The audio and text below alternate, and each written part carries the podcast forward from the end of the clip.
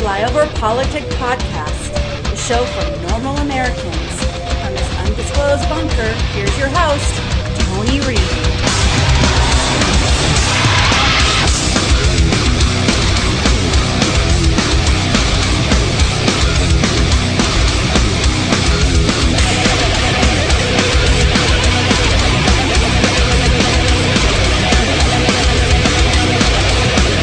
And especially take care of your health this year. Go get that COVID vaccine and get your flu shot. Well, we are looking forward to a big celebration tonight. Thank you very much for being with us. Happy New Year. Happy, New, Year, to Ryan. you and to whole, all of America. To all Americans. flaccid, the crowd. But it's okay, early. not It's the early. word I would use. Well, and a little early for that word okay. too. It's there's there's plenty of time for them to bone up. So, uh, yeah, okay. Well, we're kicking it off. Yes. We're started. Yes. Yes. So, uh, yeah.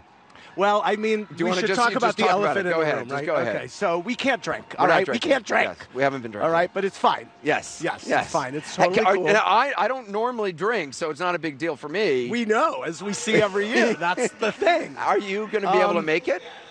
You know, that's the question. Yeah. We will see.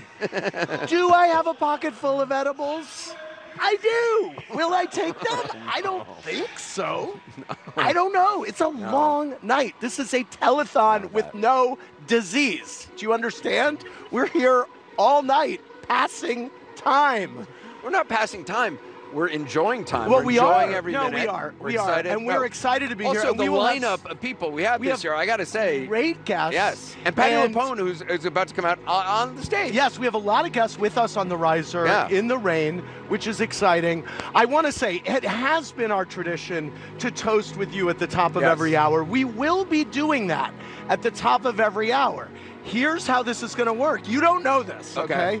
So here's But what we're going to alcohol. do. Not alcohol. See, I The- like this because there's a lot of people who are not drinking at home. Yes. A lot of people are, but a lot of people aren't. Right. So they can they can take you part in all this as can well. take a toast with us at the Okay. top of every So hour. how- what are we toasting? Because what we are doing is we are taking a mystery shot. B 1.5. It's spreading very rapidly, which means it can evade uh, and outcompete the other subvariants. It seems to avoid the antibodies, but also bind more tightly to cells, and that gives it uh the competitive advantage it needs. And unfortunately, the antibodies, therefore, we have from infection or vaccines don't seem to work. And the monoclonal antibody, Evusheld, we have that a lot of immunocompromised patients don't uh, use, doesn't seem to be uh, working that well. So it is a v- a great concern. And the fact that it's spreading at this moment when people have been traveling, uh, and therefore we're going to see another surge uh, going forward. We can be pretty confident of that. So, is this typical, you know, that the variants keep coming and as infections spread, the, this virus finds new ways to conquer our best efforts? Uh, yes, uh, we do see when uh, the virus spreads to lots more people that you get more variants because the more it reproduces, the higher the chance of a mutation or a recombination event. Um, and that's actually what's really concerning about China. Uh, uh, they will have a lot of deaths, unfortunately, because of the low uh, immunity they have in the population, but also that with hundreds of millions of people getting infected, likely over the next few uh, weeks, uh, they're going to have a lot more variants, and we don't have a good uh, line of sight into those variants and the than any team in football 95% of the time. So you're essentially a weak side linebacker in the run game as well. Here's Higgins wide open to midfield and lowers the shoulder for 13. This where Joe Burrow is so good.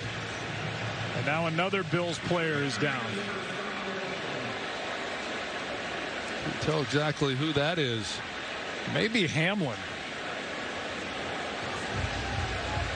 Jordan Poyer was able to go tonight. He was iffy. Their only Pro Bowler on this very good defense. Hamlin's taken the place for the injured Micah Hyde.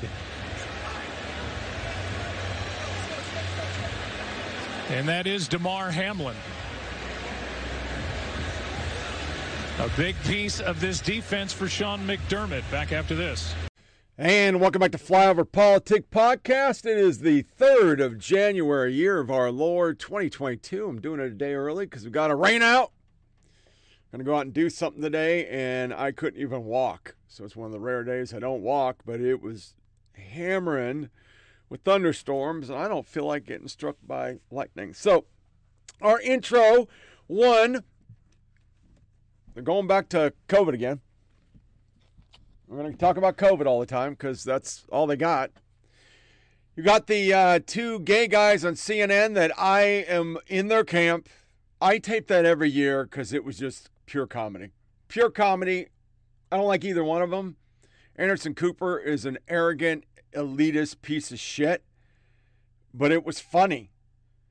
And then you got more COVID with Andrea Mitchell's nodding her head. And then the, one of the most shocking things that we all will ever see on TV was last night's game. And, uh, you know, um, I saw a lot of people online, some people talking about myocarditis because he's 24 and getting bashed. And I saw people talking about the hit. And, you know, I'm not a doctor. I just know my good friend died just like that.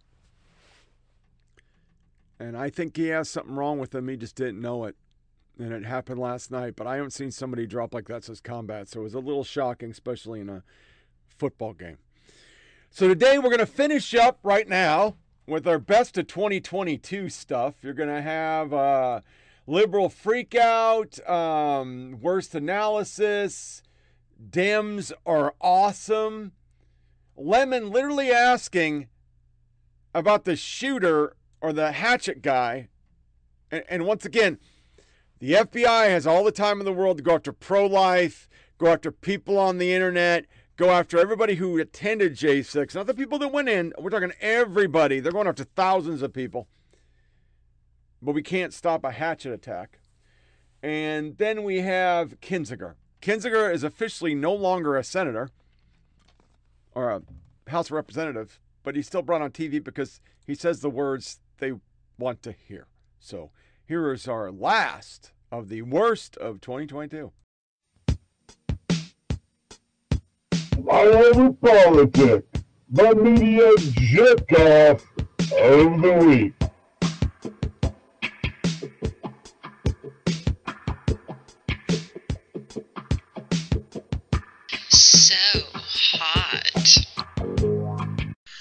Only interested yeah. in power and they're only interested in and they'll do anything to get the power. They'll they're willing to kill literally kill to get the power. You can't have a conversation with them. The only thing we can do is try to hold on to the house add a couple of senate seats. It's going to be very hard but if we don't do that this might be the last election we have in in a democratic uh, democracy in a democracy you know, Liz Cheney has become our true profiles in courage. The John F. Kennedy Presidential Library Foundation every year gives an award. It should go to her.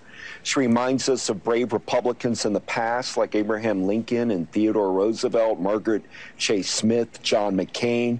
Uh, but we have film footage of what happened on January 6th. We have proof uh, Dwight Eisenhower during World War II made sure all the Holocaust camps were filmed.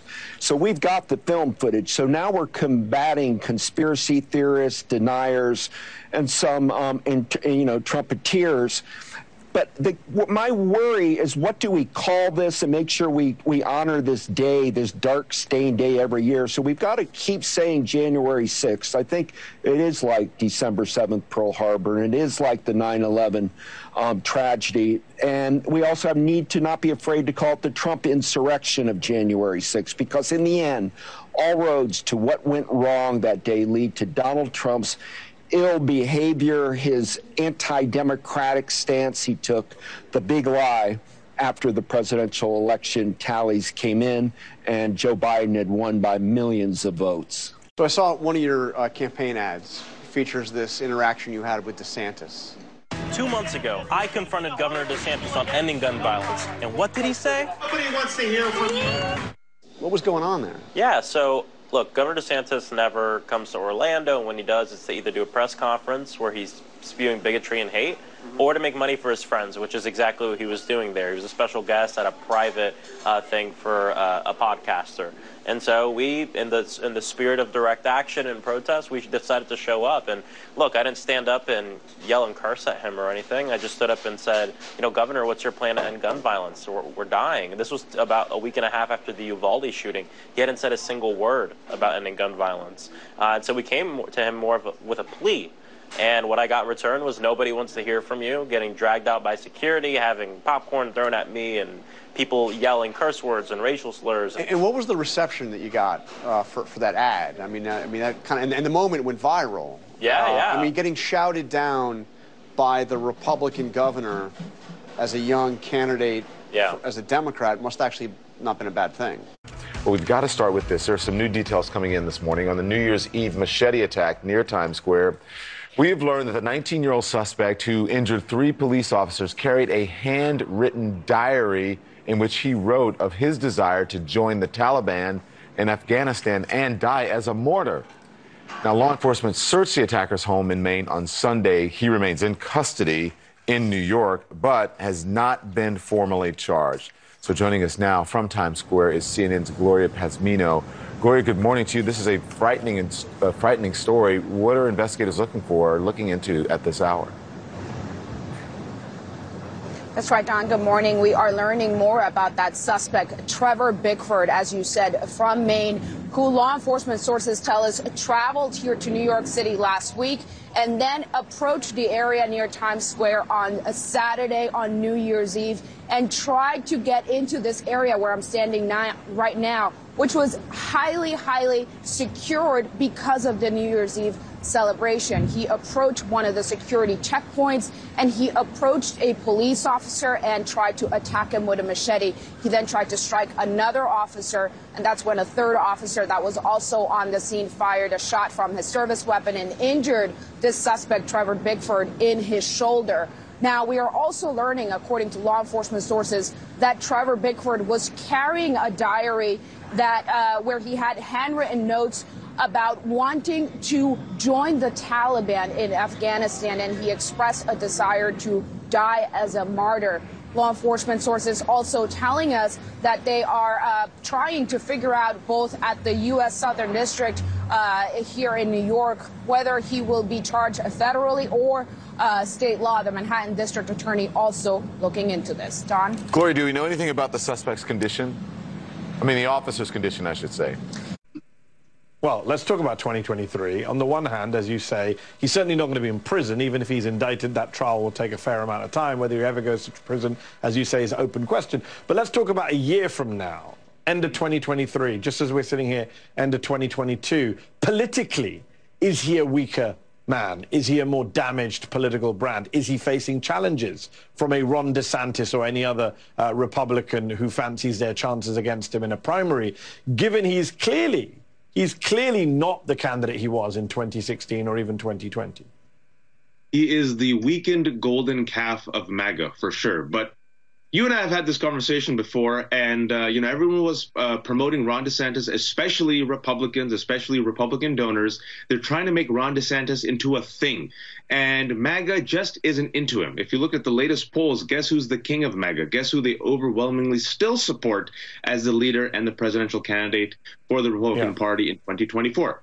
Donald Trump. So I'll believe it when I see it, right? I'll believe it when yes. Brutus actually takes out Julius Caesar. But right now, it's still Trump, Mehdi, after everything that we just talked about, and the fact yeah. he dined with Nick Fuentes, a white supremacist, and the fact that he said, you know what?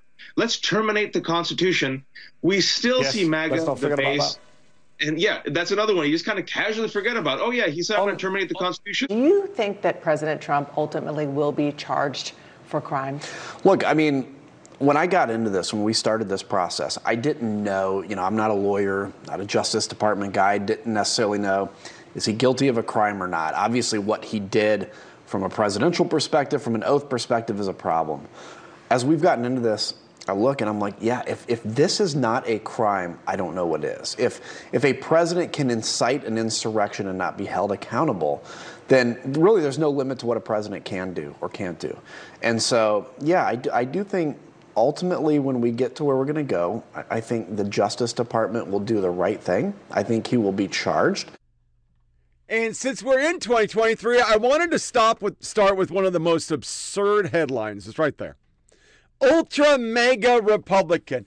You know when when I get in these arguments with um, liberals, um, like Mister Carless, who I even sent a nice message to, saying, "Hey, thanks for not blocking me," and he promptly did a post about the don't listen to the haters, truth's important.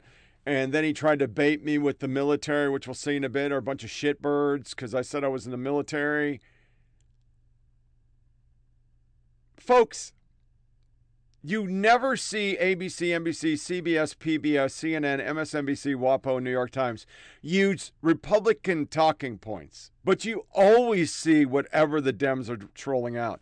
We have uh, the what Christian white, white nationalist, white nationalist Christians. We had mega, uber mega, super mega, super duper mega, terrorists, bull connors. I mean, they, they roll with all of them. All of them. And this was the first headline I saw yesterday. And I was just like, okay, it's the 2nd of January. We're already carting last year's shit. Then we have this book stuff. Biden fumes while coming across items Trump left behind in the White House.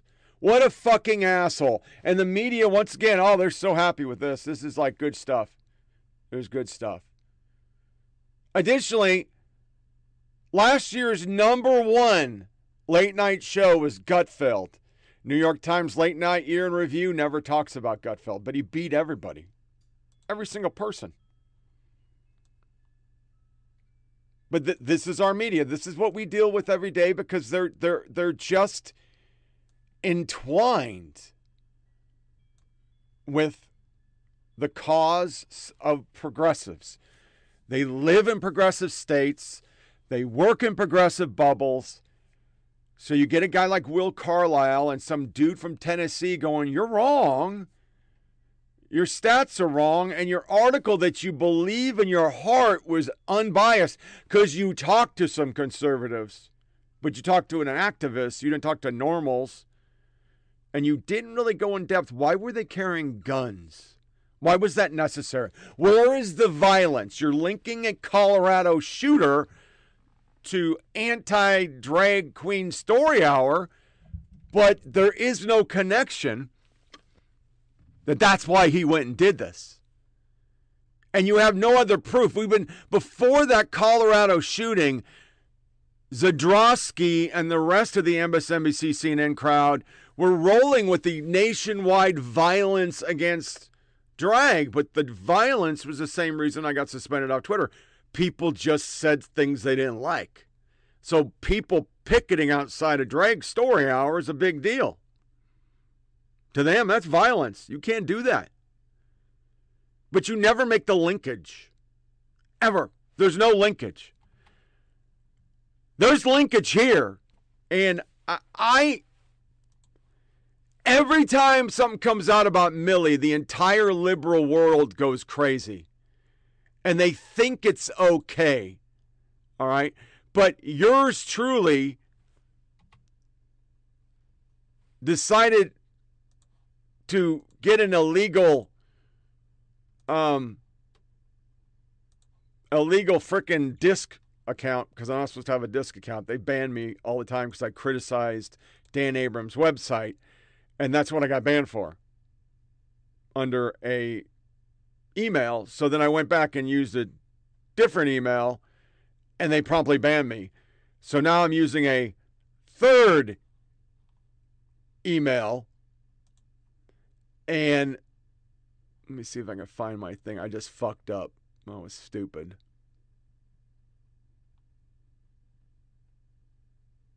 Oh, fuck me. I screwed myself and X'd out of the thing because I wanted to read what I said. Um, let me just go to my account. View your profile. Hold on. Here we go. Um, oh, that's not it.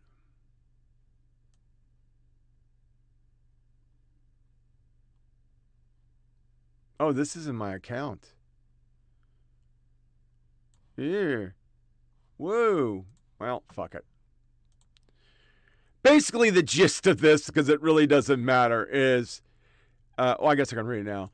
As a vet, gotta say, Milley's conduct comments are grounds for court martial. His consistent progressive comments and examples our leanings are against UCMJ, and I've seen Liston discipline for political rhetoric that was less than him. Regardless of party, regardless of presidents, better be the uh, Twitter musings. Uh, you can see I really need glasses. That's one of my New Year's resolutions. The military is to be apolitical, and the amount of progs and prog leaning pundits on TV sexualizing how much they love Milley. I have to say, if he was spouting conservative rhetoric, you would see the danger of the military personnel being political. And they don't. They just don't see it. Yet, for years, all you heard these people talk about is, well, the military's too conservative. And that's why they call them white supremacists and terrorists. And we had the Clinton administration saying the biggest threat is military people because they feared the military because they didn't vote for them. Like, let's be honest. I've said it a million times on the show. I voted every election since I was 18 and it never got counted in Oregon because they didn't count absentees especially military ones. And they number the stories of military ballots tossed in garbage cans are pretty crazy. But then our buddy Will Carless, who I'm going to keep following because he's a libtard and a dick, it's always been wild to me that in a country where the military is so sacredly venerated, every military story is always like this, or we lost $3 trillion and don't where it is. U.S. Capitol officers were fighting for their lives on January 6th, or reinforcements were deployed to the Pentagon to protect the homes of U.S. generals. These stories are coming out because they're trying to overtake the story that is the story, which is Nancy Pelosi blocked the National Guard. She blocked it. And I'm not a conspiracy theorist, but I've read a lot of conspiracies online, and I gotta agree, it looks a lot like they knew this was coming down and they needed it. And they didn't think it would get violent because conservatives don't do what liberals do. And they let it happen, and then, oh shit, now they got to cover up. I mean, let's be honest. Nancy Pelosi was told a whole bunch of times that there was going to be a, a protest at the Capitol, and she was with a film crew that day, her daughter. So she prepped it. She wanted that film crew there. Pentagon, FBI, DH failed on January 6th, former Capitol Police Chief safe. But he's also the same guy who said, I asked six times and nothing came. So now we're going with the, uh, mm, uh, yeah, let's protect Nancy Pelosi because she's the greatest thing ever. Oh, I'm not ready for this guy yet. What the military, or not the military, but the media doesn't want to cover is for winter, America is still paying high gasoline prices, and we're also paying heating oil prices, and nobody seems to fucking care that the normal American is fucked. I'm starting a new segment today called Misinformation, because the people that cry about misinformation are the ones spreading misinformation, like Will Carless in his article that the Antifa with guns are good people, and one rando protester that nobody's heard of is so bad and dangerous. So this is a PolitiFact guy. Um, the article is politi- PolitiFact and their so-called COVID fact checker with no medical experience dragged in a beautiful, beautiful thread. This lady is called Texas Liberty, and I thought it was interesting, so we're going to read it. Meet Jeff. For what it's worth, Jeff looks like a nice guy. I'm even willing to bet that Jeff wakes up every day and tries his best to do his job despite his shortcoming and lack of credentials to do so. You see, Jeff is a fact checker for PolitiFact and gets paid to discredit COVID misinformation. So one might ask, what are Jeff's qualifications? Is Jeff a doctor, a scientist? Does he have a PhD? Does he have medical experience? The answer is no to every one of those. Jeff is, for all intent and purpose, a wordsmith alongside a profile picture of him as a dog as a list of journalistic contributions associations. And I love that she used wordsmith. I need to bring it back into my repertoire. Remember, I say that all the time. Back in 2016, we were mocking all the crazy LGBT and 99 pronoun shit, and we thought it was just going to stay on campus. It wasn't become government policy. They were wordsmithing everything amongst themselves. Because remember, we went into the rabbit hole and went into a trans LGBT website where they were all calling each other cis and turfs because they didn't want to be two spirit. They hadn't worked their shit out. Like I said before, Jeff's probably a nice guy, but Jeff is one of the many in the epidemic of false fact checking prophets who are plaguing society right now, each of whom are paid to discredit inconvenient truths and mislead the public. For instance, take a look at a fact check by Jeff as recently example of the work Jeff rated his tweet as false. And let's just go in here to the thread because it'll be easier to read it. So the FDA finally come out and said Pfizer COVID shot causes blood clots, only two years late. Much will come to light as Fauci loses power. Jeff, FDA finalized. False. That's actually true. So, how did Jeff arrive at the false conclusion? Well, weirdly, it is unclear since the evidence he presented to support the false claim directly contradicts his conclusion and actually verifies the original tweet. Now, one might ask are false fact checking prophets just totally inept? Are false fact checking prophets relying on ineptitude of the public? Some would likely make a case for either. There also another recent fact check that was also conducted as false by Jeff. This claim was regarding a social media post insinuating that clots and strokes in athletes are likely side effects. There's no evidence linking COVID 19 to strokes. One of the athletes mentioned had a stroke due to blood clots, so did Jeff find evidence proving it wasn't caused by C19? No. Doctors said they were able to determine a cause. So how can the vaccine be ruled out? It can't. Therefore, Jeff lied by omission. And another of the athletes aforementioned doesn't support his false label, label, label either, and further validates he should have labeled it as an inconclusive unknown since Jeff was unable to explicitly rule out the blood clot. If Jeff was a pathologist, vaccinologist, or treated any of the athletes that we might view it as his medical opinion, but he's not. Sadly, Jeff acts as a propagandist, decreting inconvenient truths at the expense of misleading the public. And if you really want to break it down, that's every fact check we have now. It all is just based on does it go against the narrative? like this new narrative. Every week I can put out this. This is a Vanity Fair by Michael Calderone, a total lib progressive activist. Latest from Schlevens, a comprehensive guide to why Ron DeSantis' presidency would be as terrifying as Trump. He thinks it's he can it's okay to treat human beings like chattel. He's dangerously anti-science because he goes after the lies of COVID. He wants to make it harder for people to vote, and Floridians arrested as a part of another one's political stuff. No, no, no, no, no, no. They have the highest voting they've ever had, and all they were doing is um, fleshing out voter fraud. That's what his force was He's anti free speech, particularly the kind of free speech that says the United States hasn't always been great for non white people. He's against critical race. He's waging war on trans people because he doesn't want men taking women's accomplishment. Don't say gay law never was it. So, right there, you've lost all credibility. That was not in the bill, and it never had anything to do with don't say gay. He's a massive bully. He's anti abortion. He supported Donald Trump and was too long politically. He saw no need for the Respect for Marriage Act. He made it harder for protesters to speak out about injustice and easier for anti justice people to hit protesters with their cars. That's total fucking bullshit. He has no interest in preventing gun violence. According to people who know him, he's an awful person, has been for many years. Ben Shapiro, as predictably as night following day. See example. The media and the left have promulgated the lie that when Trump goes away, so does their animus for those who voted for him. That lie is transparent. Within months, we'll be hearing about how any prospective 2024 Republican is worse than Trump. And if you think about it, I said it before Ben Shapiro, so I fucking win. I win. Insert name. Mike Pence, it'd be too religious. Won't be in a room with a, a young girl. he's sexist on top of religious, and he let Trump be evil, even though now they're saying he's a great guy.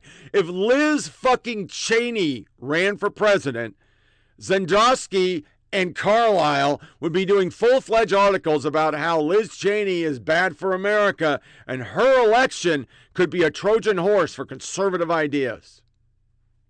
And they love Liz Cheney, they masturbate to her. Tubin literally was looking at her picture when he was shaking hands with the sheriff. Just true. So we're going into COVID. The first thing you're going to see is a 60 minutes segment, followed by another 60 minute segment, followed by another climate catastrophe fucking thread because Jesus Christ, if it isn't COVID, it's it's like they rotate. The media goes, Trump, other bad conservatives, COVID, climate, Trump. It's like a big circle. They don't put anything else out and they don't actually cover their fuck upitudes because that would hurt their party.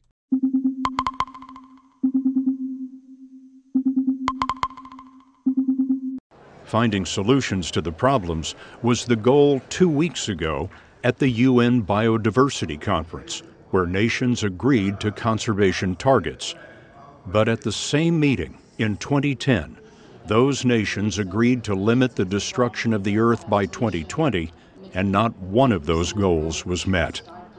This despite thousands of studies, including the continuing research of Stanford biologist Paul Ehrlich. You know that there is no political will to do any of the things that you're recommending. I know there's no political will to do any of the things that I'm concerned with, which is exactly why I and the vast majority of my colleagues think we're we've had it that the next few decades will be the end of the kind of civilization we're used to. In the 50 years since Ehrlich's population bomb, humanity's feasting on resources has tripled. We're already consuming 175% of what the Earth can regenerate. And consider, half of humanity, about 4 billion, live on less than $10 a day. They aspire to cars, air conditioning, and a rich diet. But they won't be fed by the fishermen of Washington's Salish Sea, including Armando Briones. The tribe has been fishing salmon here for hundreds of years. Yeah. And your generation is seeing the end of that. It's getting harder and harder. Um, I hate to say I don't want to say it's the end of it. Why do you feel so emotionally attached to this? It's everything we know. I'm fortunate enough to know where I know a lot of different things. I've done a lot of different things in my life. Um, I've gotten good at uh, evolving and changing. Um, but not everybody here is built like that. And to some of us, this is what they know. This is all they know. The five mass extinctions of the ancient past were caused by natural calamities. 15 minutes of freedom here in the UK. So let me tell you the plan. The plan is in Oxford, and this has just been passed by the council, to divide the city here into, a bit of a squiggly city, into six parts. So one, two, three, four, five, six and you will only have the freedom to operate in the part that you live. So if this is you, the idea is that everybody will live within 15 minutes of the things they need 15 minutes of a school, 15 minutes of a doctor's, 15 minutes of a supermarket. And if you want to travel to the other zones in your city, or maybe soon your town, you will have to go out an approved route. You will have to journey around the outside of the city in order to re-enter another section of the city. This plan is supposed to be saving the planet. And the idea is that you won't simply be able to cross over into other sections of your city anymore. So if your mother, for example, lived over here, you wouldn't be able to just go across and see her. A massive week long cross country storm that dropped four feet of snow in the west, brought blinding blizzard conditions to the upper Midwest, and dozens of tornadoes to the south. Then, a historic and deadly bomb cyclone crippled half the country over the holidays, bringing with it plummeting temperatures, blizzard conditions lasting nearly 40 hours, and 50 inches of snow. The storm pushed the city of Buffalo into the record books. It's the city's snowiest start to the season ever, at least 100 inches and counting. Dylan Dreyer, NBC News. Our thanks to NBC's Dylan Dreyer for that reporting. Let's bring in Michael Mann. He's the director of the University of Pennsylvania Center for Science, Sustainability, and the Media, and he's also the author of The New Climate War. Michael, welcome in. In a year that featured so many extreme climate events, what stood out to you as being the most significant? Yeah, thanks. It's great to be with you. And you know, we saw a little bit of everything. Uh, this this past year, we saw pretty much everything that climate change has to throw at us in the form of these amplified extreme weather events. Whether it's the the heat and the drought and the wildfires that we've seen out west, um, the unprecedented flooding events that we've seen around the country. Uh, and even these winter storms. Some people uh, think that it's somehow inconsistent that we see these bigger snowfalls as a result of climate change and global warming, but it's entirely consistent. You know, they simultaneously run articles of how kids are so fucking traumatized by COVID, yet they run shit like that. Just fear mongering. Paul Ehrlich said millions of people would starve by the 70s under nourishment. Has more than halved since then. But like any good doomsday cultist, every time his apocalyptic prediction fails, he just changes the date. A couple months ago, and or a couple, it was about a month ago, I watched An Inconvenient Truth. I'd watched it before, but I watched it again. If any conservative made a video that had such dire predictions with specific dates, and none of those dates came true, the media would be running articles about it. But Al Gore's award winning documentary literally was full of bullshit. I mean, once again, we're supposed to be underwater, we're supposed to be frozen, we're supposed to be dead. From Leonard Nimoy in the 70s to now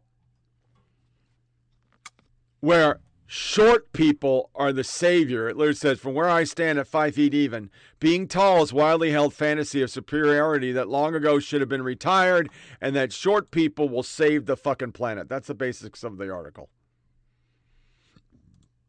It's a little painful. Very fucking painful. So, we're going to go into our misinformation segment with our new bumper. You're going to see three little hits from Meet the Press, which me and the wife watched, and then another Mehdi Hasan racist piece of shit article where he's literally talking are they fascist, neo fascist, fascist, fascist, fascist? And I love playing these clips for you because the reality is the people talking about fascism are the fucking fascists.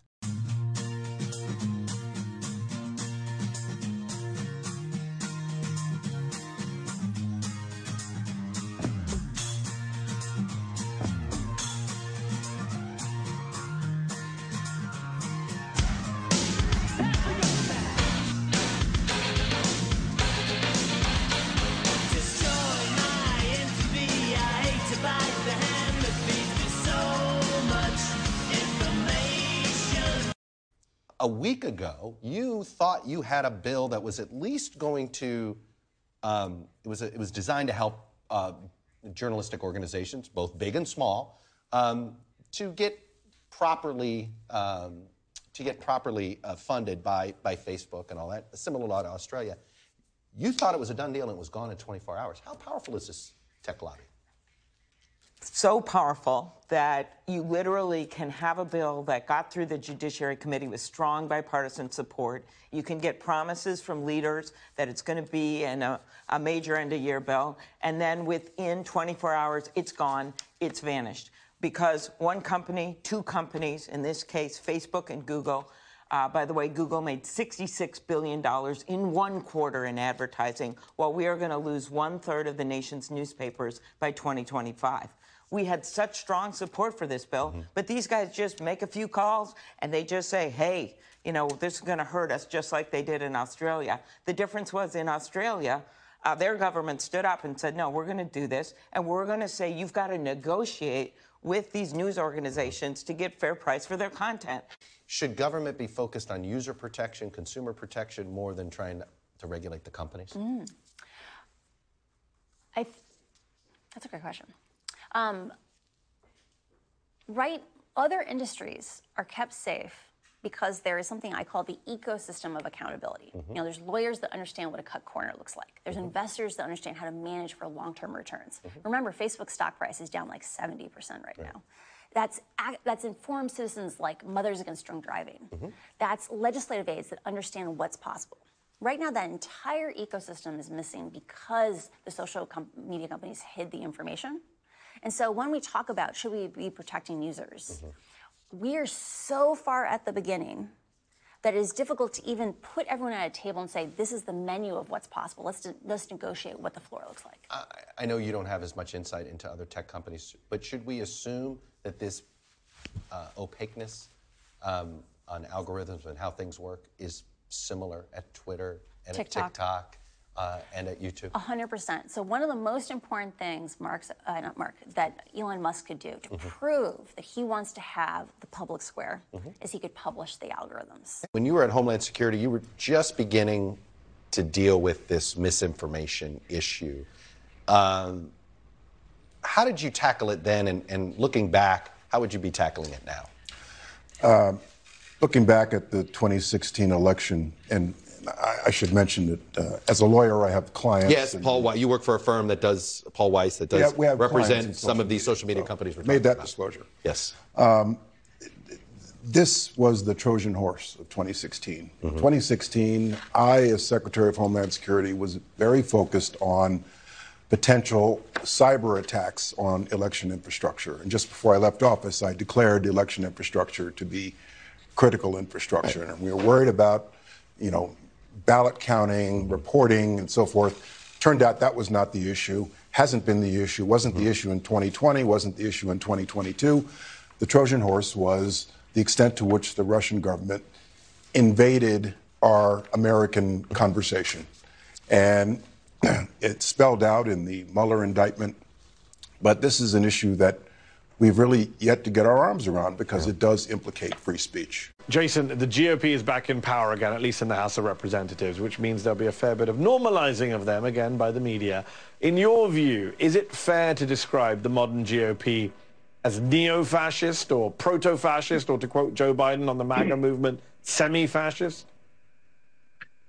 There's certainly within the modern GOP uh, as the scapegoating of LGBT citizens demonstrates, uh, a, a, a, fascist movement rising. Uh, we and and to talk about this as some kind of European thing is a confusion, since uh, as since you know fascism uh, is uh, Jim Crow with a, with a foreign accent. mm. So so so we have a native, we have multiple native far right extremist uh, movements, Christian nationalism.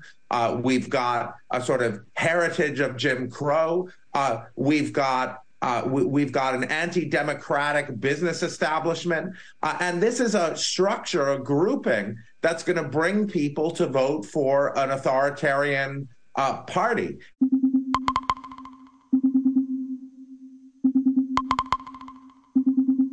You like that bumper? It's a little Duran Duran song I found, but I thought it was perfect where it says, Is it from a reputable store- source? And they use CNN. Unequivocally, even for liberals, post Trump, CNN's the lowest viewers. So clearly they're not reputable. Hmm. Researchers say FBI statistics on hate crimes across the country are flawed.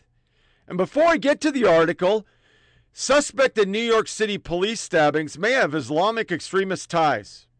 But they didn't, they, he was on the radar, But once again, they're too busy going after pro life people or anti drag show fucking protesters or anybody who was at the Capitol on January 6th. They're literally still going after people who just attended the speech. Remember, we had a summer of tearing down everything, burning police precincts and federal buildings and courthouses and whole cities.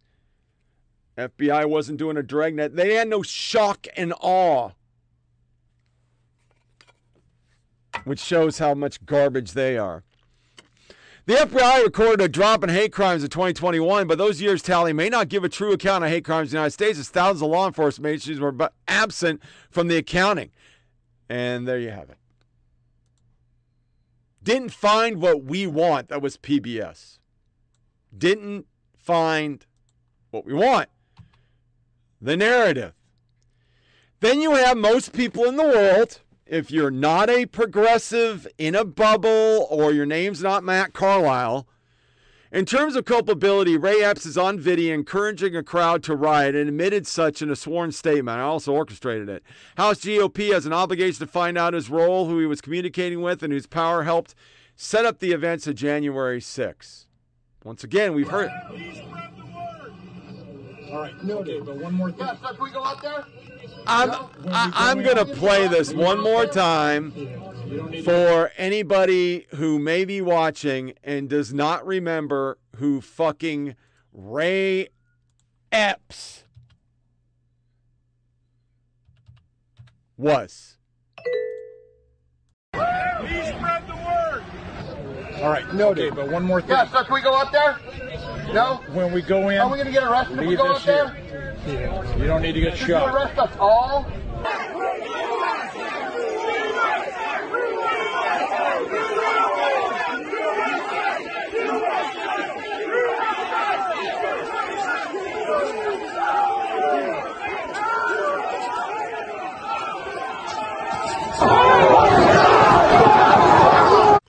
Now he was all over the place, seen as a person who was telling people to go on the Capitol. It was all over Twitter. It wasn't a conservative thing. It was everywhere. I, I saw it day one. I was podcasting, and a friend of mine who was anti Trump was screaming on a phone at me. And I literally was like, What the fuck are you talking about? Because I, didn't, I wasn't watching. I was doing a podcast on January 6, 2021. The only person not sitting in jail for J6 is the guy who orchestrated it. The only reason why they were protecting him is because the Fed was working with him. Michelle Gina, these are all normal people. These are not conservatives. Inquiring minds want to know Did I miss an early morning raid on Mr. Epps? Try again, former mayor.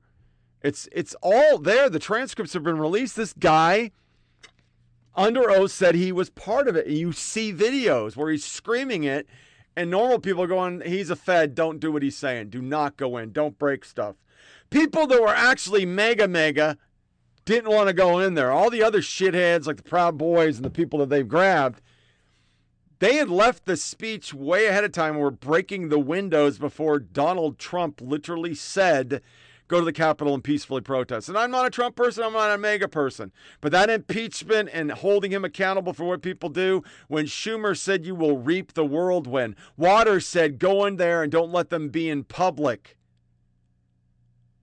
I've seen Dems say way worse, and I've watched Dems my entire life 2000, 2004, 2018, 2016 question every fucking election they've lost.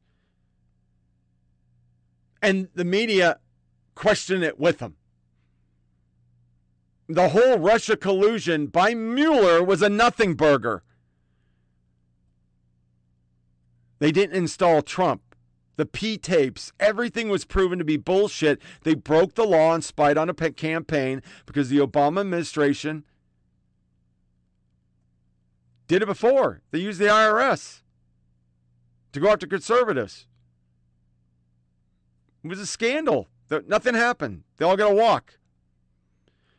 So Adam Kinzinger says, literally untrue. We need to go on the Capitol and the Capitol. I also orchestrated it. Meet Adam. Adam's a lying sack of shit. Don't be Adam. He was literally caught on camera, literally saying it. I played that a million times on this when I started unpulling the truth and finding out what really happened because I was shocked that conservatives would do that. I just didn't think they would do something like that. Not that I'm a conservative, because I don't claim to be GOP and I don't claim to be Dem, but I just didn't see that happening. And then when you break it down that there were some conservative people that did it, there were also Antifa people in there. There was an NBC film crew that was there, and there was this Ray Epps. And then we know the FBI had informants in the group, and they knew this was going to happen. To this day, we don't even know about the pipe bombs because they talk about the pipe bombs. They proved that the vice president lied and she wasn't where she was. Just like AOC caught lying. She wasn't in the Capitol when the Capitol's being attacked. attacked. She was somewhere completely else, but zero questioning by our media because they they have the narrative. They know this narrative works. It gets Dems to the poll. All they have to do is talk about J6 and people go and vote. Lauren Boebert, Kinzinger goes after her. And I don't know if I have this or not. I don't think I do. No. The J6 committee withdrew Donald Trump's subpoena. I thought they were so close to catching him. I thought imprisonment was imminent and inevitable. Weren't the walls closing in? Oh well, better luck next time, kids. Nah, don't worry. His time will come. It ain't over. Adam Kinzinger. Never give up the dream, I guess, Adam. If there's a next time you'll be watching on TV, though, keep the Kleenex nearby. Threatening political adversaries like a true communist. Well done, Adam. You act like you know something. You don't know shit. You're an embarrassment to the human race. Unlike your time in Commons was over. Waffle House is hiring. A lot of fucking people chirping back at him because he's a fucking asshole. The next one. Raw story. Adam and Kinzinger. If Trump's role in January 6th isn't considered a crime, I don't know what it is. And every one of these pictures by the left, they have him and Cheney trying to prove the bipartisan. And in the history of our republic, no opposing figures picked the people for a inquiry. And that's what happened in this. So the media just glosses over and pretends, oh, no, no, they're objective. No, they're not. They were anti Trumpers. They wanted to be there. They were handpicked. She rejected the people they want because she called everybody who questioned the legitimacy of Biden's election an insurrectionist and they tried to take him off the fucking ballot. Yet they did the very same thing when Bush was elected. The, 90 of the motherfuckers didn't even go to the inauguration. Do we remember? From the article, Kinzinger is calling the Justice Department to prosecute Trump, telling CNN that his role in January 6 is not considered a crime, that I don't know what is. Kinzinger is a member of the J6 committee, made his comments after the committee released its final report and recommended that Trump be prosecuted for conspiracy to defraud the U.S., conspiracy to make false statements, obstruction of official proceeding, and inciting an insurrection. President can incite an insurrection, not be held accountable, then really there's no limit to what presidents can do or not do. If he's not guilty of crime, I frankly fear the future for this country. People's replies. Kinzinger is only trending because people are celebrating his time over in Congress. Guess what? Adam Kinzinger and Liz Cheney will be unemployed in 24 hours. That was December 30th. Adam Kinzinger and Liz Cheney are gone from Congress on Tuesday. That's worth celebrating. Kinzinger prepares for life after Congress. Sweet God Jesus, I got to show this picture. How did I miss this? Uh, where are we at? We're down here.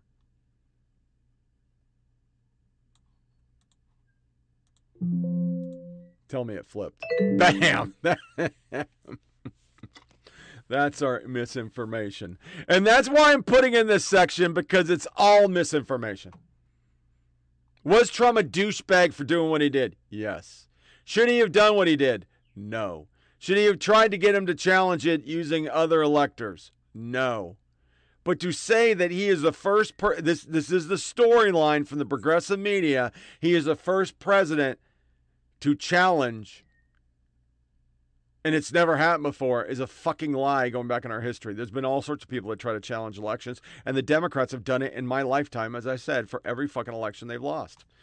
When we had the Twitter thing, the most misinformation people that left because they thought there'd be misinformation and disinformation and violent rhetoric, they went to Mastodon. And now we have articles everywhere from non progressive or Republican sites. It is huge for child porn. Majority of content amassed on social media is child porn. They have all sorts of problems over there. And for whatever reason, all the media went there, including one underscore, the new guy for misinformation. Another lady who pushes misinformation, Taylor Lorenz, th- this is her tweet. Wild to see people posting endless videos of their packed New Year's Eve party while ERs are packed and doctors are rationing care. This was this New Year's, not others. Other tweet having my car break down while it's pouring rain is very fitting end to this cursed year. It's just so funny to me that she has no qualms about posting her own L's on Twitter for all to see. Taylor posting L's online, and uh, it's funny. The Libs of TikTok lady went after her because she tried to dox her whole fucking family. Went to the house. But that's okay because that's what she that's her job. That's what her whole purpose was. Mira Sorvino, somebody I really liked. Does anyone else feel shell shocked, hideously wrong of our nation's past? We thought we progressed beyond, found footing as pseudo defensible positions, bigotry, slavery, white supremacy, colonialism, anti Semitism, hatred of women, LGBTQIA folk, and migrants as though they were legit. We think we are on this inexorable climb to progress, growth, quality, only to realize we are only one degree away from Auschwitz or George Washington's thousands of slaves. The genocide of millions of Native Americans or the justification for Harvey Weinstein's rapes. Linus Shrike. It's about as accurate as saying we're all just one degree away from trading our cars and for horses and buggies. It's really sad, pessimistic take, and I discount the achievements of the entire civil rights movement in the 50s, 60s of those who fought hard for inequality. We are only one degree away from Auschwitz. You've got de- you've just demonstrated your insane ignorance and willingness to act as a pawn for fanatical leftist liars. I say this as the son of the latest Jewish children the Nazis allowed to leave occupied Vienna.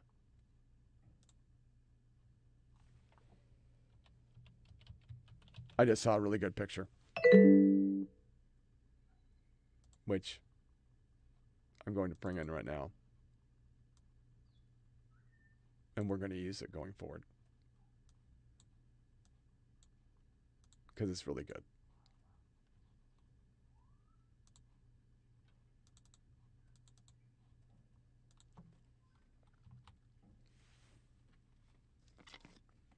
How is that not misinformation?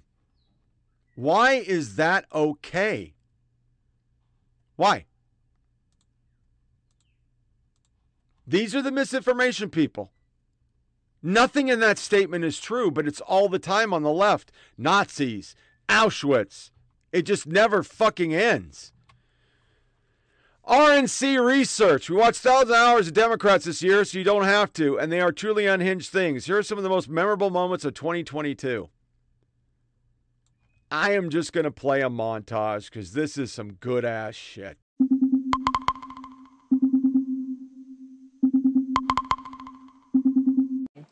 Uh, can you provide a definition for the word woman?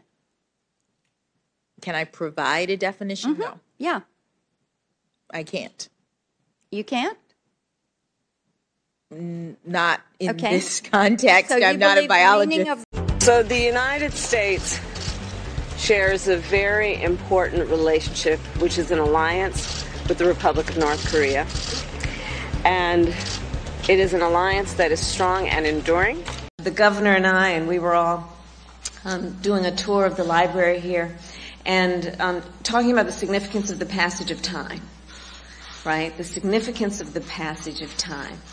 So when you think about it, there is great significance to the passage of time in terms of what we need to do to lay these wires, what we need to do to create these jobs. And there is such great significance to the passage of time when we think about a day in the life of our children.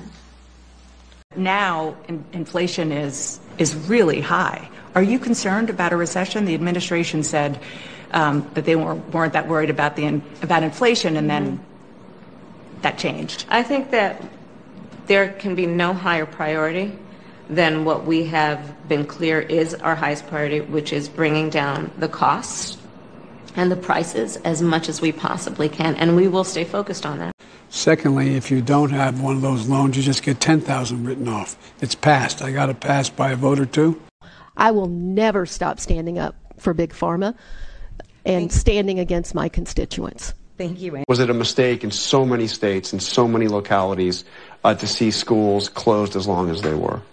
I think in some case, I w- I don't want to use the word mistake, John, because if I do, it gets taken out of the context that you're asking me the question on. Well, did, was it, did we pay too high a price? Yeah, I would say that what we should realize and have realized that there will be deleterious collateral consequences when you do something like that. This idea that this virus doesn't afflict children is not so.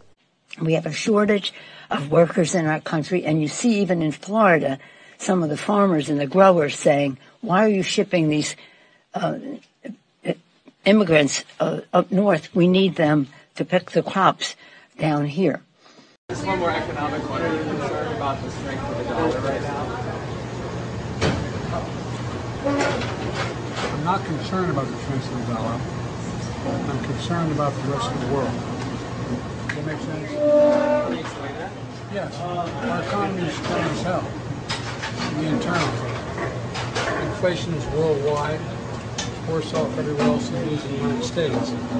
So the problem is the lack of economic growth sound policy in other countries, not so much ours.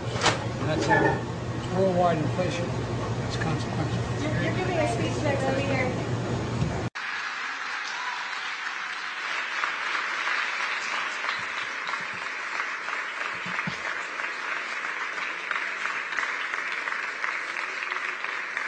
Uh, Mr. President, thank you.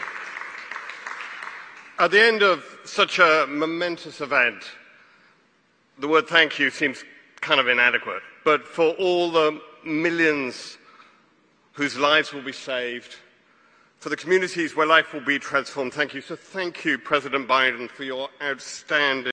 I'm sick of this stuff.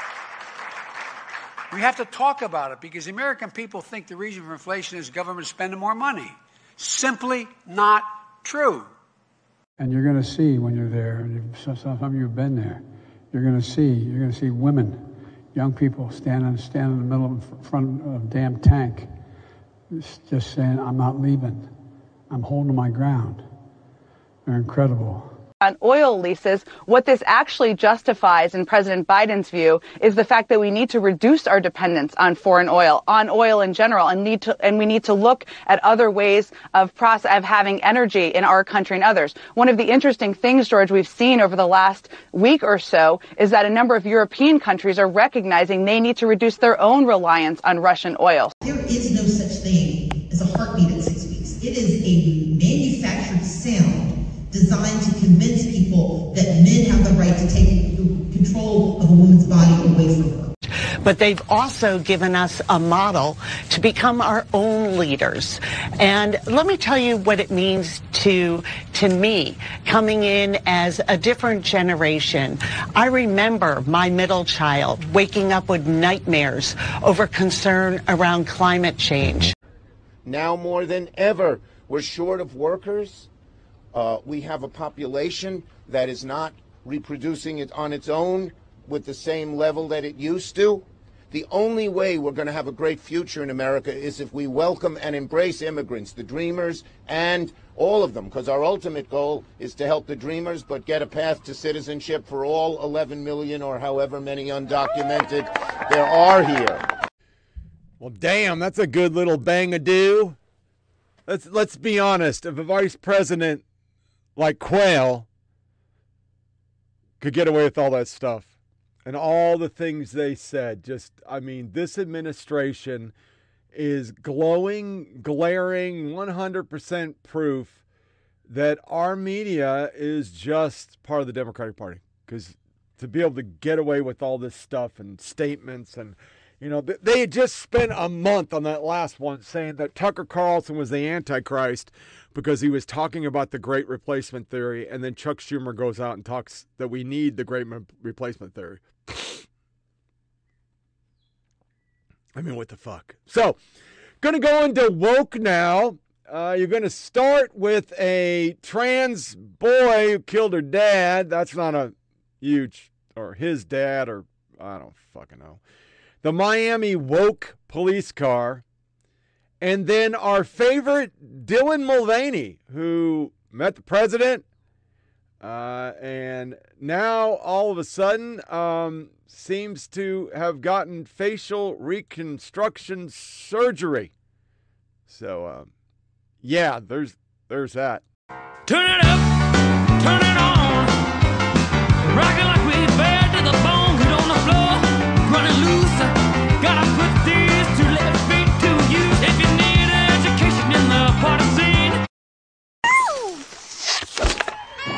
Hey, Blue, look at all these families. Hi, families. It's time for a pride parade. Families marching one by one, hurrah, hurrah. Families marching one by one, hurrah, hurrah. This family has two mommies, they love each other so proudly, and they all go marching in the big parade.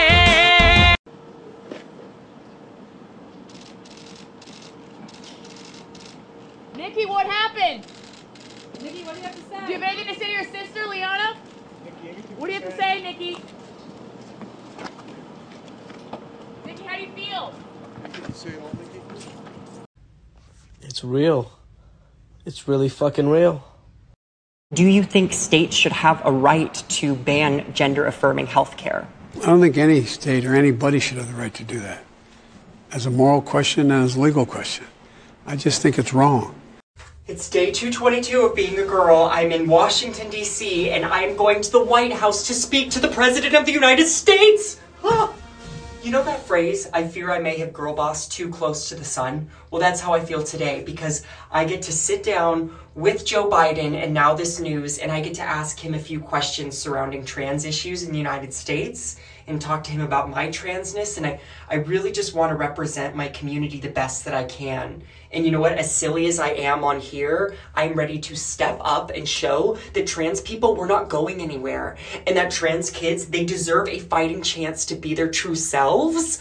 Okay? Oh my god, I'm running late. Let's go. And y'all are obviously wondering what I'm gonna wear to meet the president. Here you go. It's the trans flag colors. Cute, right? So heels. Okay, Dylan, you're gonna be great. I love you. Let's go. Come on. Do you think I just knock on the front door? Let's go. Looking for the president's dog.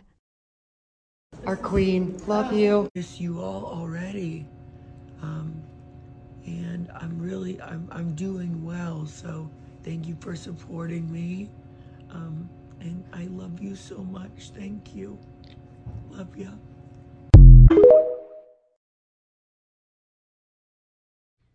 That and show me my dick guy can go into the White House. You and I, not happening. Not happening. Before we get into some more LGBT, LGBT, TBZB, John Stockton went out and said something that, for the love of God and everything holy, he is going to get canceled.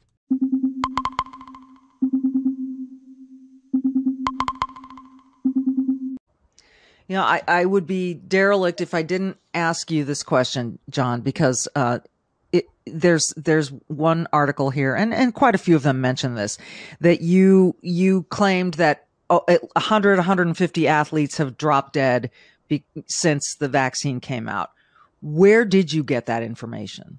Well, I got it from a lot of places. Otherwise, I would have never had the confidence to share it. That, that's the beauty of it. Is I, I mean, I I have quite a system that I go through before I open my mouth, especially with statistics. And I knew at the time 150 was dramatically low. And uh, I mean, I thought it was in the area of 300. So when when when I went and spoke at the spokesman review, we had a nice interview, and they asked. And then we have our CensorTrack. So um, I guess I should go through the videos really quick.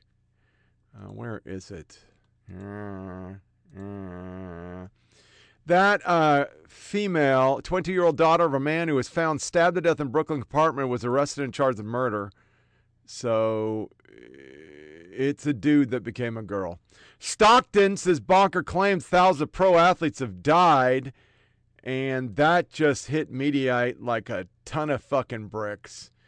And um, I guess I don't need to cover that. Yeah. So we're going to go into the. Uh, where the hell are we at? Right here. Top six worst CensorTrack cases of 2022. Uh, number one, Instagram fact check the Lord's Prayer. I didn't cover that one. What did, what did they find wrong with the Lord's Prayer? What the fuck over? Uh, Instagram account Catholic Purveyant posted a graphic that contained the Our Father Lord's Prayer pause, pray, and comment amen so others could see and join in the prayer. And anti God Instagram explicitly placed a fact check and testimonial over the post and directed users to the USA Today fact check article titled Facebook does not ban the posting of the Lord's Prayer. While Instagram did not ban the prayer, according to Facebook users, failed to click through fact check interstitial 95% of the time, meaning fact check posts are severely suppressed. Meta is parent company of both Instagram and Facebook. So they basically stopped you from doing the Lord's Prayer by saying we don't ban the Lord's Prayer. Anti TikTok apparently retaliating against pro life organization the day the Supreme Court overturned Roe Wade. LinkedIn censor veterans who fought for American freedom. Google buried 10 Senate Republican candidate campaign websites. We covered that. The Babylon Bee account was locked. The left hates libs of TikTok, and big tech does the latest of the mob. And I'm going to try to find that soundbite. But here are seven from MRC in video format of other times big tech has gone after conservatives.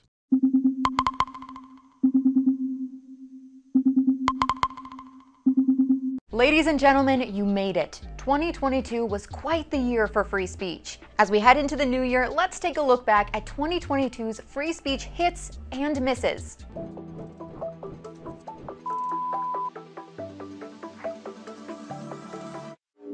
It didn't take long for the Biden administration to flex its anti free speech muscles in 2022. In April, Homeland Security Secretary Alejandro Mayorkas unveiled the Disinformation Governance Board. The board's purpose? To combat so called misinformation, which is just leftist speak for silencing anyone with opinions they disagree with. Thankfully, the Department of Homeland Security terminated the Disinformation Governance Board a few months later after severe public backlash. The move occurred after MRC Business unearthed connections to liberal billionaire George Soros. Apparently, Americans were not thrilled at the idea of their government controlling what they could and could not say online. Shocking, I know. However, the Biden administration indicated that we have not seen the last of the Disinformation Governance Board.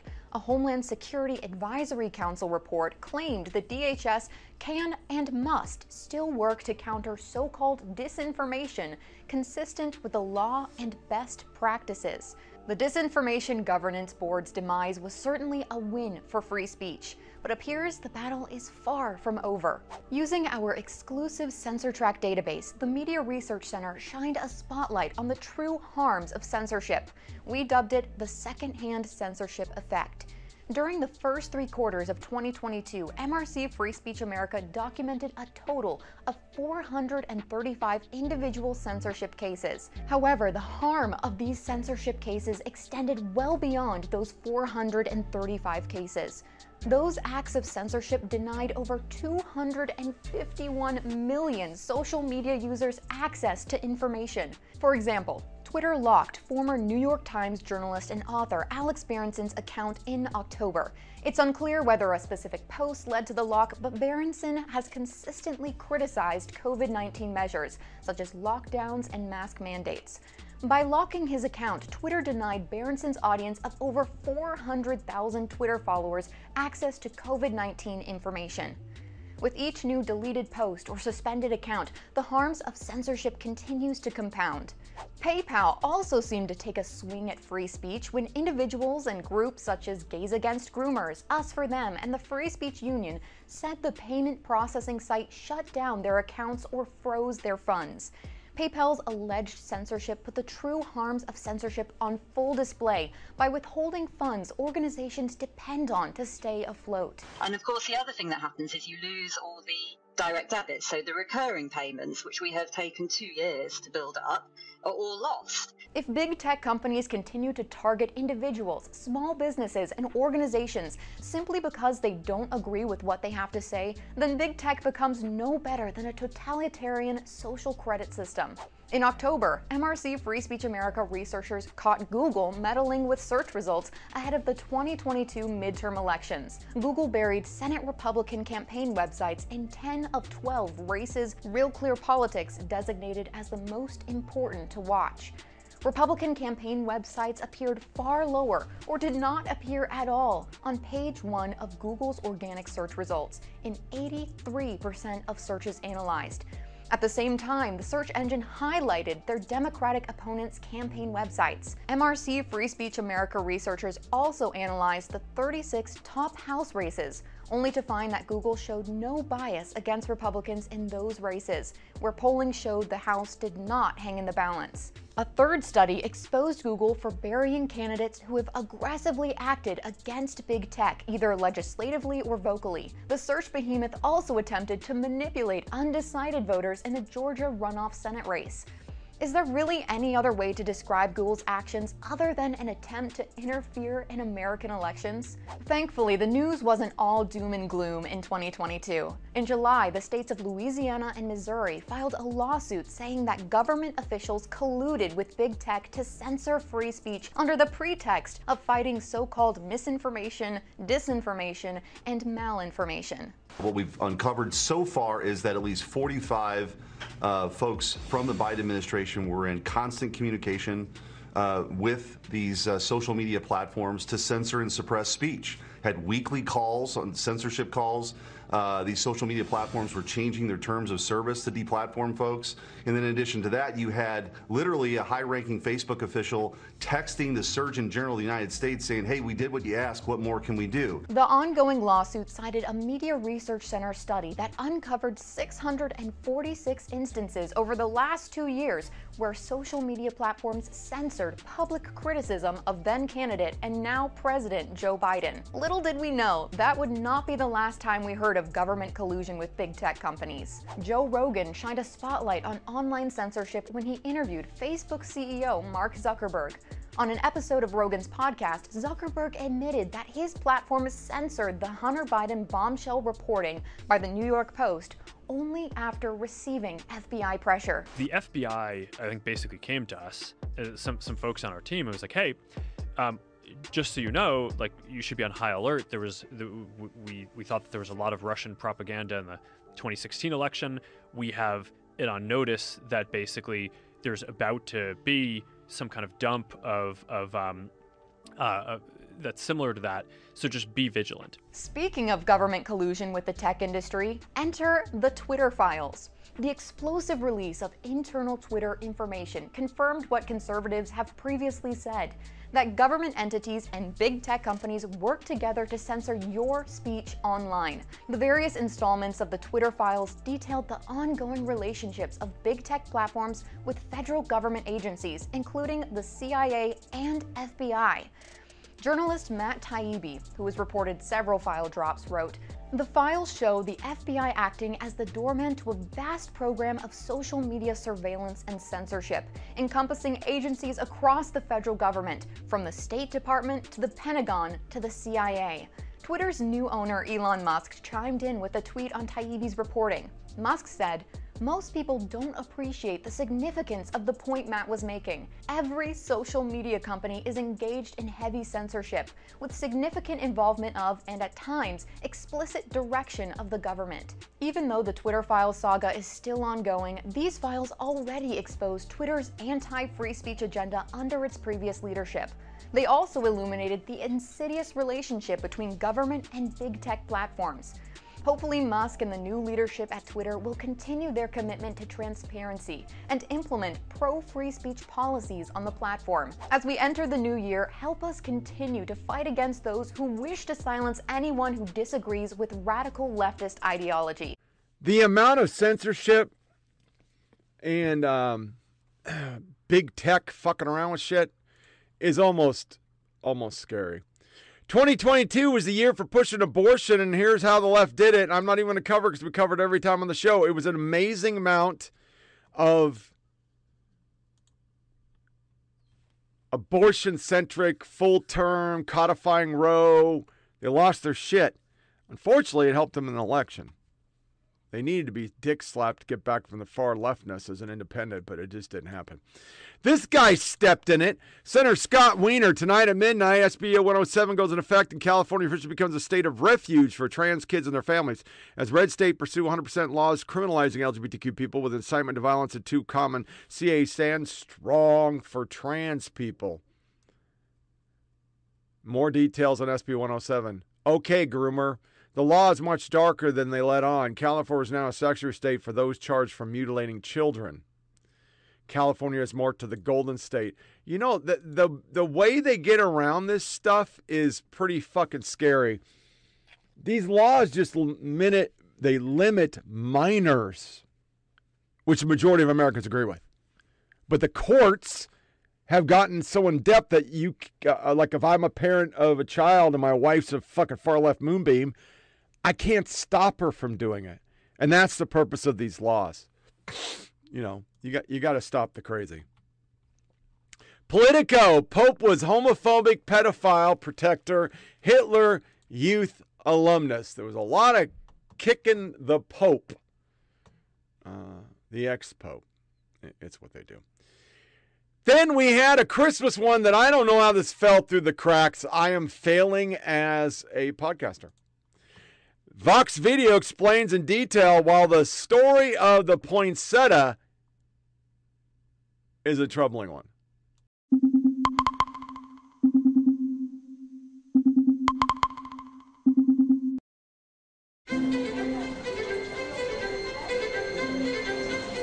This is the poinsettia, also known as La Flor de Nochebuena, the Christmas star, the lobster flower, the flame leaf, Euphorbia pulcherrima, and one of its oldest names, Cuetlaxochitl. In the US during the holidays, this plant, usually potted with bright red and green leaves, can be seen everywhere. But the history of how it got here is less obvious, and it's all wrapped up in the controversial legacy of this man, Joel Poinsett.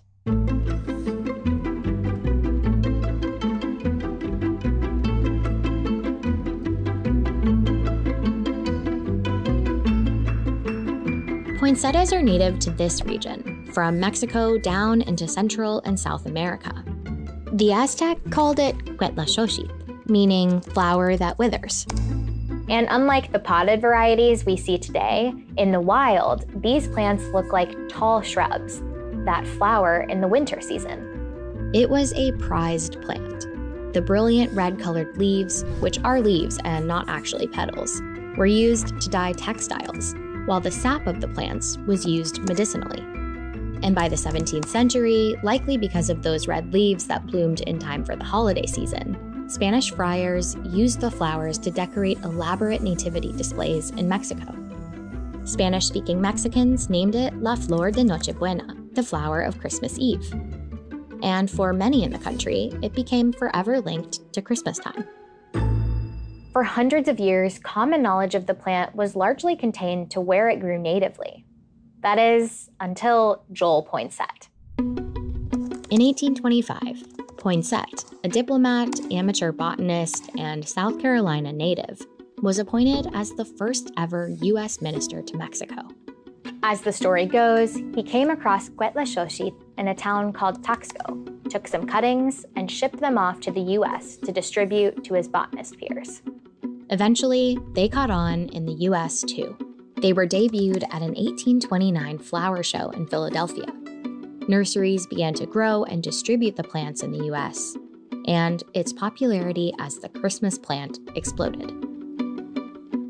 The name poinsettia stuck as a way to celebrate Joel Poinsettia's legacy, one that would grow to include not just Minister to Mexico, but U.S. Secretary of War and founding member of the institution that would later become the Smithsonian.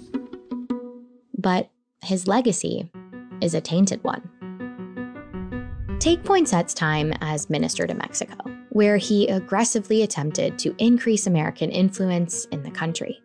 One letter to Secretary of State Martin Van Buren, focused on the potential to enlighten minds with liberal ideas, revealed his thoughts on the Mexican population, stating the Spaniards' constant intercourse with the Aborigines, who were and still are degraded to the very lowest class of human beings, contributed to render the Mexicans a more ignorant and debauched people.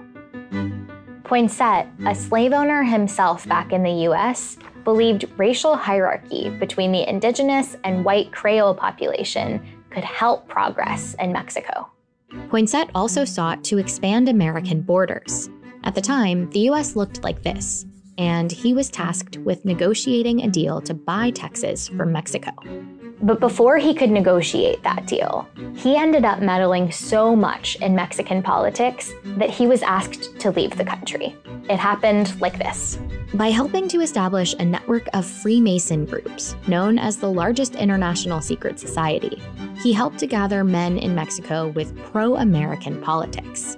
Eventually, that organizing laid the groundwork for a public, pro America political party in Mexico to gain steam, angering many within the Mexican government. His interference with local politics created so much conflict that Mexicans even coined the term poinsettismo to describe officious and intrusive conduct. And in 1829, at the request of the Mexican president, Poinsett was removed from his post. A few years later, after returning to the US, he was appointed U.S. Secretary of War. In that role, he oversaw the forcible displacement of an estimated 20,000 indigenous Cherokee people from their homes to push them west as a part of the Indian Removal Act. And then in a change, I usually end the show end the show with very negative, crazy thing the less said. I want to play some positive. So what I'm going to do is play a montage of Joe Rogan and while men are necessary in a world that they're trying to stop men from being men, a very inspirational Ben Shapiro about you. Sorry, I'm shaking the fucking table. And then my favorite person of 2022 was Noah Gregson. This guy, he brought me a lot of joy. Talk about you know like masculinity and and and you know this this this term that gets thrown around all the time like this toxic masculinity and whatever the fuck that means and uh, you, you know i just think that again it's like what are the examples that we're putting forward and what what, what are the examples of of of people you know as, as fathers what, what what kind of men are you surrounding yourself by? What what are the things that are important to you? And I, and I think it's it's not uh, to me at least it's it's not you know some sort of rejection of these classically masculine traits.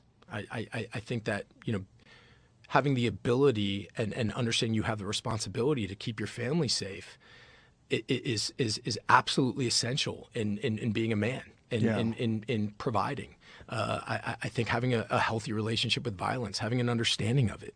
I think um, you know teaching your kids to, to to have a relationship with violence where, where where where you know they're not being ruled by fear or shame, but they can have some sort of understanding, some sort of um, some sort of uh, you know f- they, they can touch it they understand it a little bit they know what they're doing i think it's essential um, and i also think you know being accepting being kind being open uh, you know being generous being empathetic are also uh, uh, uh, uh, you know part of being a man. And and i think that you know oftentimes because so many of the people I think who who um, you know are kind of leading the charge on on, on and and who have you know so much sort of have so much of the platform at their disposal are kind of leading in these sort of toxic ways where it's all a bunch of bombast and bullshit. And to me, you know, like it's been my experience, you, you, you, you know, folks who really know what they're doing in, in, in that world um, re- really don't need to, you know, show off about it at all. You know, Where the people that are high achievers, they don't really have to beat their own chest and I think that's right. blow their own horn. I think that's right. Yeah, what we think of as toxic masculinity is really a bunch of losers. So a lot of it is like the worst example. But you, you could get the same, you know, there's no term toxic femininity, right? But there's there's toxic human beings, and some of them happen to be male, Mm-hmm. and some of them happen to be female. But it's not an indictment on male, you know, the male gender of the species. That's Right. cr- crazy. Right. And the idea that you don't need men, that somehow or another, like the female is the future. It's like, what are you talking about? That's crazy. You need a balance. There's a yin and a yang in this life for a reason. That's right. All of it goes together. That's right. It's just everybody has to do better. That's right. Yeah. And and I think that's something that I've really, you know, go you know on this th- th- this thing that I'm trying to do. I'm I'm really just trying to. To, to put up examples of that, men and women who, who, who again really really walk that walk and, and, and are not leading with sort of just you know and, and, and trying to give whatever platform I have to those kinds of people who are real examples of that. There's nothing wrong with saying I care about my family more than I care about everybody else. I do care about my family more than I care about everybody else. And if and everyone does. And if they say they don't, they're lying. And whenever somebody says I'm a citizen of the world, I care about everybody equally, they're completely full of shit. That's not true at all. And anybody who claims that in the name of their love for all of humanity, they get to run humanity is a tyrant. And so, you know, recognizing that the the way to live a durable life and the, and the things that are important is to embed yourself in these structures that are durable and good and positive, you're going to live a happier life. And I think we're leading an unhappier life because we have decided that what we really are in the end is a is my subjective sense of authenticity. What I am is what I want. My desires are me. Your desires are not you. What you are is your action in the world, particularly with regard to people that you care about and others. That is how you interact with the world. And when your desires are you, what that means is that the only way you live in a good world is if all of society mirrors your desires back at you. And society is not capable of mirroring all your desires back at you, nor will that fulfill you anyway. You're just narcissist at that point. You're looking in the mirror and you're saying, This is the God that I worship. That's not the way that that works. For all of human history, it's been duties that make people feel embedded. It's been the things that you do for other people and duties that you fulfill to the world that make you feel good. The, the best example that I use about this is, you know, if you want to know what people think of their lives, when they sum up their lives, and what makes people fulfilled, all you have to do is go to a cemetery. Go to a cemetery and read the tombstones. If you go to a cemetery and you read the tombstones, they all say the same stuff. They don't say was transgender. They don't say engaged in this many sexual activities. They do Not not, yet, say not yet. They Nah, might soon, though. I don't think they ever will. I think that, that every every one of them is going to say beloved husband, beloved father, beloved mother, beloved wife, beloved beloved sister. Right? It is roles that you play in the world that are good because we were built for those roles. Evolutionarily, we're built for those roles. Human beings are incredibly adaptive, but there are certain roles that are just common to all cultures. And when we take those roles and we destroy them because they make demands on us, and we don't like demands. Right? If you say that you have a role in the world, like to get back to the dating conversation, your role in the world is to be a good husband. That is a role in the world that you need to fulfill. People are like, "Oh, I don't want to be a good husband. That, that, that, that's a lot of duty. Okay, but that duty is what's going to liberate you. It's going to make you actually capable of living a better life in the world and expanding your own boundaries and your own horizons as to who you are and what you care about. It's going to make you a better person. Marriage makes you a better person. Commitment makes you a better person. Being a parent makes you a better person. It changes who you are. And more importantly, it does something for somebody else that makes you worthwhile. Otherwise, otherwise, what are you? You're a ball of meat walking around with a set of desires, and then you die. Like, what, what, what exactly is the uh, what is the what is the thrill of that? I understand the momentary thrill of it, but I don't understand the idea that there's any sort of true fulfillment or happiness. The ancients understood this. We don't understand this because we've boiled everything down to the Freudian sex impulse. But this is, but but the the reality is that you look at any religion, any ancient wisdom. You look at the Greeks, you look at the Romans, you look at Cicero, you look at Aristotle, you look at Plato, you look at you look at Judaism, you look at Christianity, you look at Catholicism, you look at you look at Islam. You get any serious system of thought that is that has abided for thousands of years, and they all say the same thing. And what they all say is that pursuit of temporary joy is not the same thing as happiness. And that the way that you actually reach, you know, to to, you know, paraphrase Russell Crowe in in in Gladiator, the way that you echo into eternity is not by pursuing your personal desires, but by fulfilling your duties. And then there's and there's and what's beautiful about that is that there there are actual swaths of freedom in how you perform those duties. That's where the choice comes in, right? I'm a good parent, which means I get to decide how I raise my kid within certain boundaries. I don't get to abuse my children. I don't get to teach them things that are overtly false. You know, uh, I think are parents who are doing that now by treating their kids sort of like small dogs or, or or purses and treating them, you know, as though they don't have independent beings that you're trying to shape. But you know, the the the idea that that you as a parent have responsibilities, but that you have freedoms within that responsibility. Where I send my kid to school, how I choose to raise my kid in terms of the values that they hold within certain specified boundaries, without destroying the role itself. Like that's where that's where the fun in life lies. I get there are boundaries in my marriage, but within those boundaries, I get to have all sorts of wonderful and fun experiences with my wife. But it's the boundaries that make the marriage count.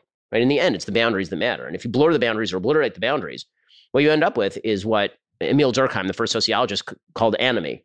Anomie is a state of essentially dispossession and confusion, chaos, internal chaos, and it's generated by by too many choices, by choice paralysis, and it leads to suicidal ideation. It leads people to despair. People need rules of the road. They need things to do. They need relations with other people. They need a place. They need to feel embedded. And when they don't feel embedded, which is what you're seeing in American society right now, the internet has really exacerbated this. Then what you end up with is a bunch of chaotic people who are feeling depressed, who are feeling suicidal, who are feeling disconnected from others, who don't feel a purpose for their lives, and then they don't know what to do. And then we turn around, we blame things like, oh, it's intolerance. It's not societal intolerance. That's not the problem. The problem is that you don't know what to do when you wake up in the morning. That's the problem. The problem is that you don't know what the next 10 years of your look like uh, of your life look like. That's the problem. And when you ask young people these things, like what what do you see for yourself? If you had asked me, so I, I think thank God I've led a really happy life. If you had asked me, it's funny, people say, like, do you see where you are in life as if you were 15 or 16? Do you see that this is how your life would have turned out? In some ways, not. I didn't know I was going to be into politics. At 17, I would have said, but once I knew kind of the career path I was going to take, I actually would have said yes.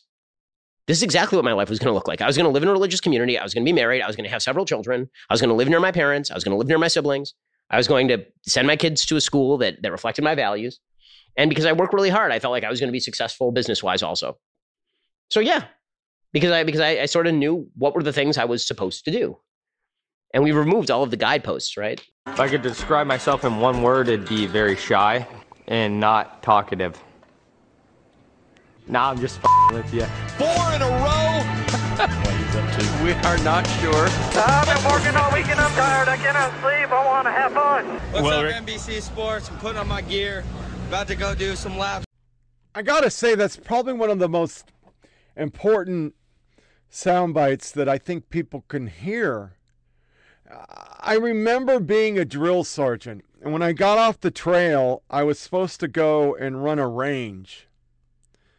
Um, when you're at um, when you're an infantry dude, you're kind of fucked. Um, I was at South Carolina. I was supposed to go to Fort Benning um, and be a drill sergeant, but then a whole company got caught screwing privates. And the next thing you know, I am I'm getting sent with everybody else in my class to Fort Jackson, where we become drill sergeants there and basically take over whole companies. You know, the class, which was you know pretty cool, because you you know knew you you knew each other, and uh, when I got done, I w- couldn't do that. They were short um, executive officers, and um, I ended up having to stay and be an executive officer slash training NCO. And, um, you know, I had a hard time. I'd been go, go, go gadget legs, and all of a sudden I don't have a job, really. And I remember I got an argument with a major, and you know, he, the first time in my life I got locked up. You know, he's a good position, and it was all being a dick, and he was a great guy because he gave me good information. But years later, he got caught in a sexual harassment thing at West Point and got fired, um, kicked out of the army, which is discerning. Uh, he was a general, but he said you put all your worth in your uniform when the most important thing is right here. And he tapped my picture on my on my desk of my kids and my wife. I didn't get it at the time, but years later, it struck me that he was right. The only accomplishment I'd ever accomplished, really, in you know most of us, you know, even the sainted uh, media elite who think they make such an important contribution to society, when it's all said and done, somebody else goes in and writes those articles. You don't exist anymore. And so, with my career in the military, uh, the last day I didn't have uniform uh, gear. They sent me out, and I, I, I, you know, willingly went out and I taught a class on CQB, um, entering and clearing rooms, and I'm out there in a soft cap and BDUs, and they drove me back. The next morning, I woke up. My trailer was hooked up. I'd slept in it, unhooked everything, and I drove away. And as I drove out of the gate, which was uh, 50 miles from a highway, I said, Don't look back. And then I stopped and filled up a gas at the gas station that was way overpriced. I mean, it was the prices we pay now in California back then because um, all their taxation. And as I drove towards Needles, you pass part of the base. You could see the mountains. And I looked and realized it was over. The Army just kept going. When I got done with my CAV career and we had to close everything up and the business was over, and I'm taking these executives from Gulls around to all the stores, and they're in the front seat talking about how they're going to take all that equipment and they're going to basically put everybody unemployed. Everybody's going to be unemployed. There will be no stores left. And it's right in front of me. and I applied for a job in the car and I got a phone call the next day in the car and I accepted the job in front of them and they go, "Did you just accept the job?" I go, "Yeah, it's pretty obvious you weren't keeping me." And they go, "No, no, we weren't. But we want to keep you on an advisory role." So you'll get your normal pay. So for six months, they paid me like I was working, but I really wasn't. Whenever they had a question, they called me. But it was demoralizing. I mean, I, I had been with them since 20, 2006 and this was 11 years later and everything i had built because i had you know not by myself but i had built this whole 12 store dynasty and we were we were profitable even at the end it was the rest of the business wasn't and it was just gone and then i go through it again i build a store i get it profitable i literally destroy my body. And because I was sick, they just pushed me out the door. So, what's my point? None of that matters. It really doesn't. The thing that's important to me is my wife and my son. And my daughter, who hates me, who is one of these liberals who thinks because my point of view is different than her that I am evil and she doesn't want me around her and her grandkids all over George Floyd because I said what was done was wrong, but burning down cities ain't right. And because I was against that, social media and the left told her to hate me. And so she did. I had just taken her kids, gone up to North Dakota, drove back, and we didn't have the money at the time. We dug into savings, gave them a good summer, took them back, and she disowned us. And it was just like that. But she still means something to me as does my son, who's 33, and my wife. That's all that matters. Everything else just doesn't matter. And if you're finding self value through your job or your presence on social media or whatever, it, it, none of that matters because eventually you're gone.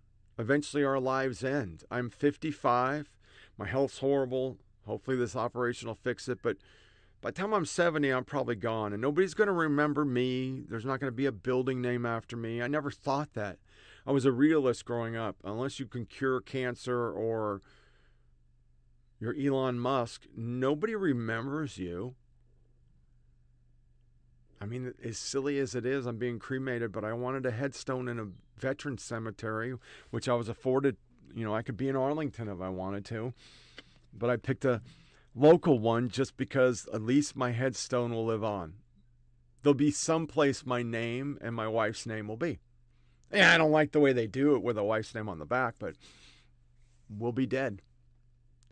And half of our ashes will be buried in this very narrow path of like three feet in a vet cemetery for the cremated. But I'll, I'll have something with my name on it. But what will they remember? my kids, my kids' kids. That, that's that's your self worth. Nothing else you do will really matter. None of the money you have is going to matter. Someday you'll be dead. That money will be the state's because you fucked up somehow on your will. Um, so I thought that was a great, great, great point. And of course, Joe Rogan's apropos every time. Last but not least, we're going to a really funny lighter fare, um, which will, I'll just go straight in. Here's the highlights from my my Packers just handed the Vikings their ass. One more win, and we're in.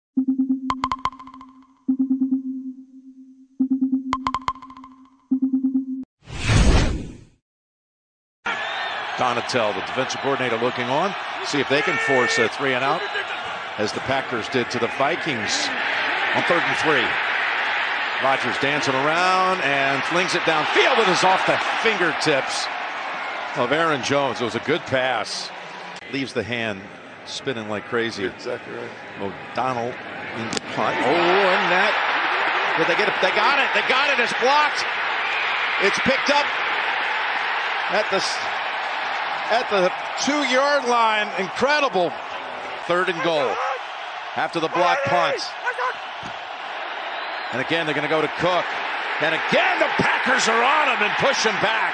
He maybe didn't even make it back to the line of scrimmage. O'Connell says we're going field goal. We've already had three tries.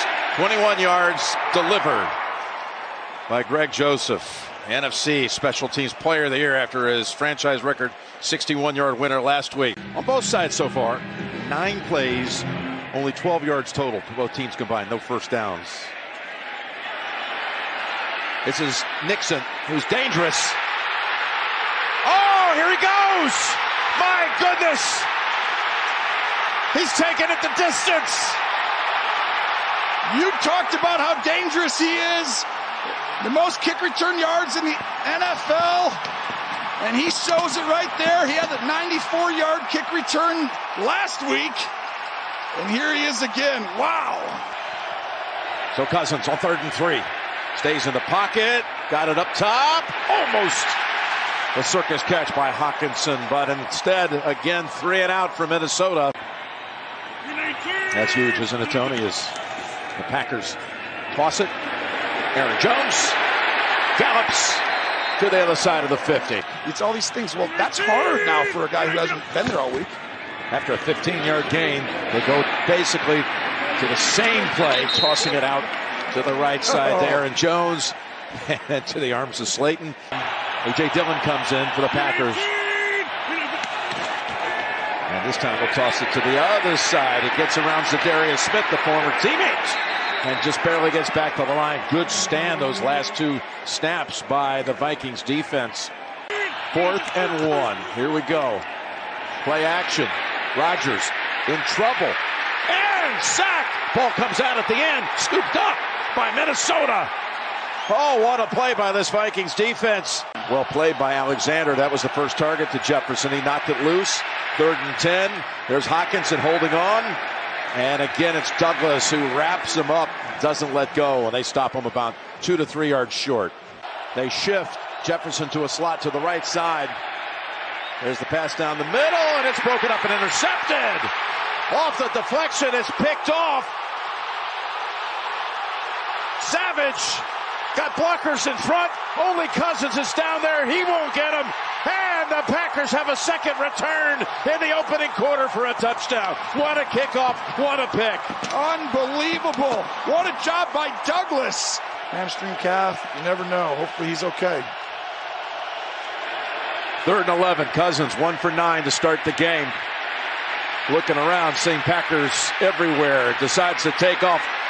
Great decision as Cousins shows a little burst and picks up the first down on the Green Bay side of the field. Hasn't missed a game because of injury since 2015. He did miss the game here last year because of COVID. Here he is setting up a screen to Cook. Cook's got a first down, and that was a good call to inside the 30. Trying to see. No one's running in motion. You get the back, motion them down. All of a sudden, you know. Starting out with four lined up on the left, and it comes to Cook. Look at this. Four Packers surround him and hold him to one. Joining Schlottmann, who's out for the rest of the game. Here's Joseph, 46 yards. Wide of the mark. He had made his last 14 attempts. Third and 10. There's Lazard for the first down. Second first down.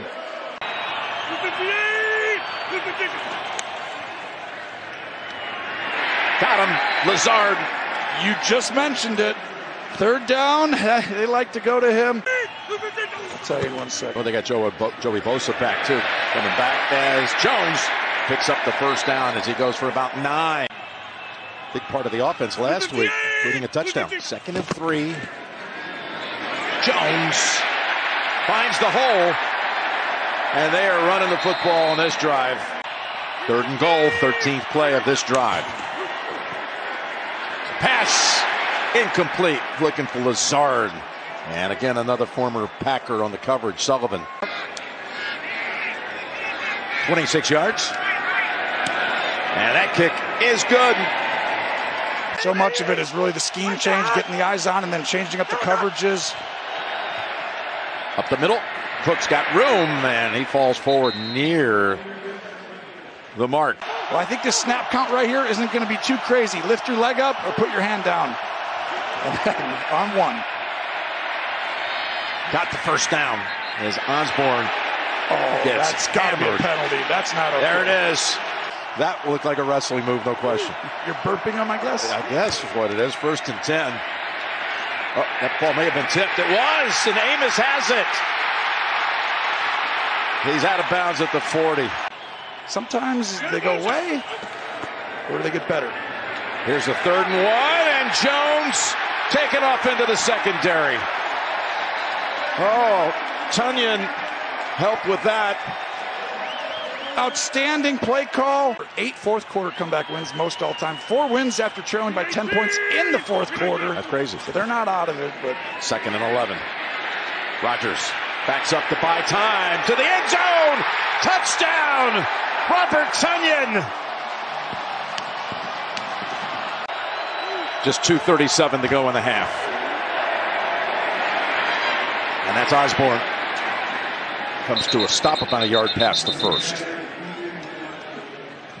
Nothing so far today. Third and five. Down the middle they go, and it's Osborn tumbles for the first. I really like Osborn. He's come on, you know, at the end of the first half every year. They go eight touchdowns. I mean, do you even get eight in a year sometimes? Second and two, and almost Douglas thought about going after it. Jefferson at the bottom. Alexander shoves him at the line of scrimmage. They set up screen to Mattison. Mattison through traffic down to about the 32. It's different on these surfaces. You Not on can't real grass. cut without your feet underneath you. Yeah, the new cleats haven't made a difference since he changed. This from 50 for Joseph. Oh, he missed it again. Take your shot. You can go over the middle here and quickly and get up and get down and run up and clock it. Tonyan. 56 to close out the half. Gives it his best. Is it enough? Hits the crossbar and goes through. right out of the Justin Tucker playbook. Unbelievable. Third and three.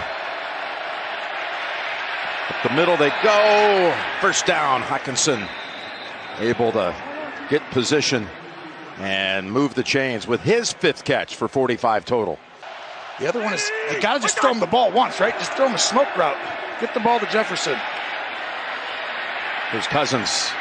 There he is, Thielen with the catch on the Packers side at the 47. First catch for Thielen. Goes for 16. Here's Cousins, going to run it. It's going to work for a second time. Another big gain. He already had his longest rush of the year earlier in this game for 19. Okay. If 91 Brooks is, you just throw him the ball. Quick little out. Something easy. Second and nine. There you go. Timely discussion as they get to the 15. They don't know exactly how to defend him. Well, he's in the slot against the D lineman. Give it to him.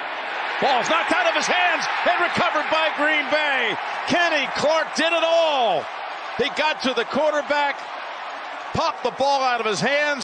We got 10 guys. Somebody just run out there. Somebody just Somebody jump just on run. it, too. Just start coming. One of you. You. You. Come on. 11 on 10. Here you go.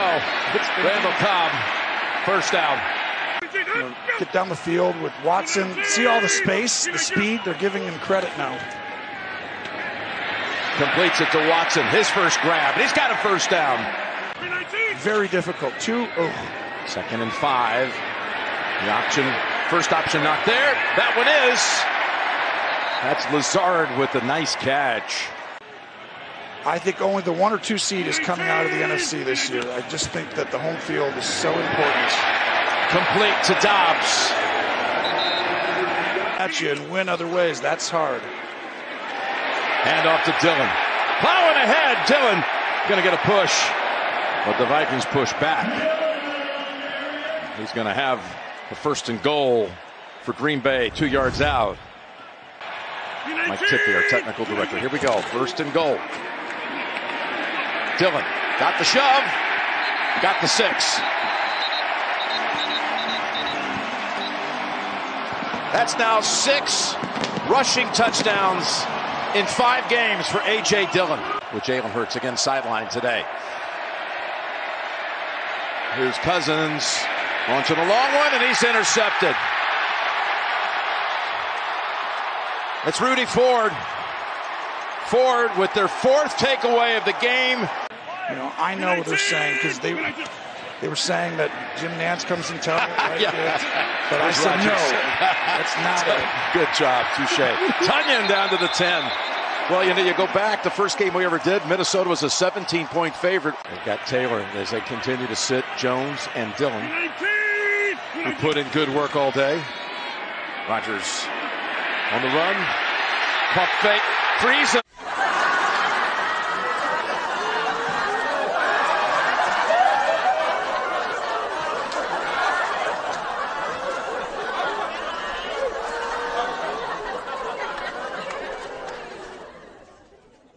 Walrus has delighted locals and tourists after appearing in a North Yorkshire seaside town. The marine mammal arrived in Scarborough on Friday night and has drawn huge crowds to the harbour on New Year's Eve.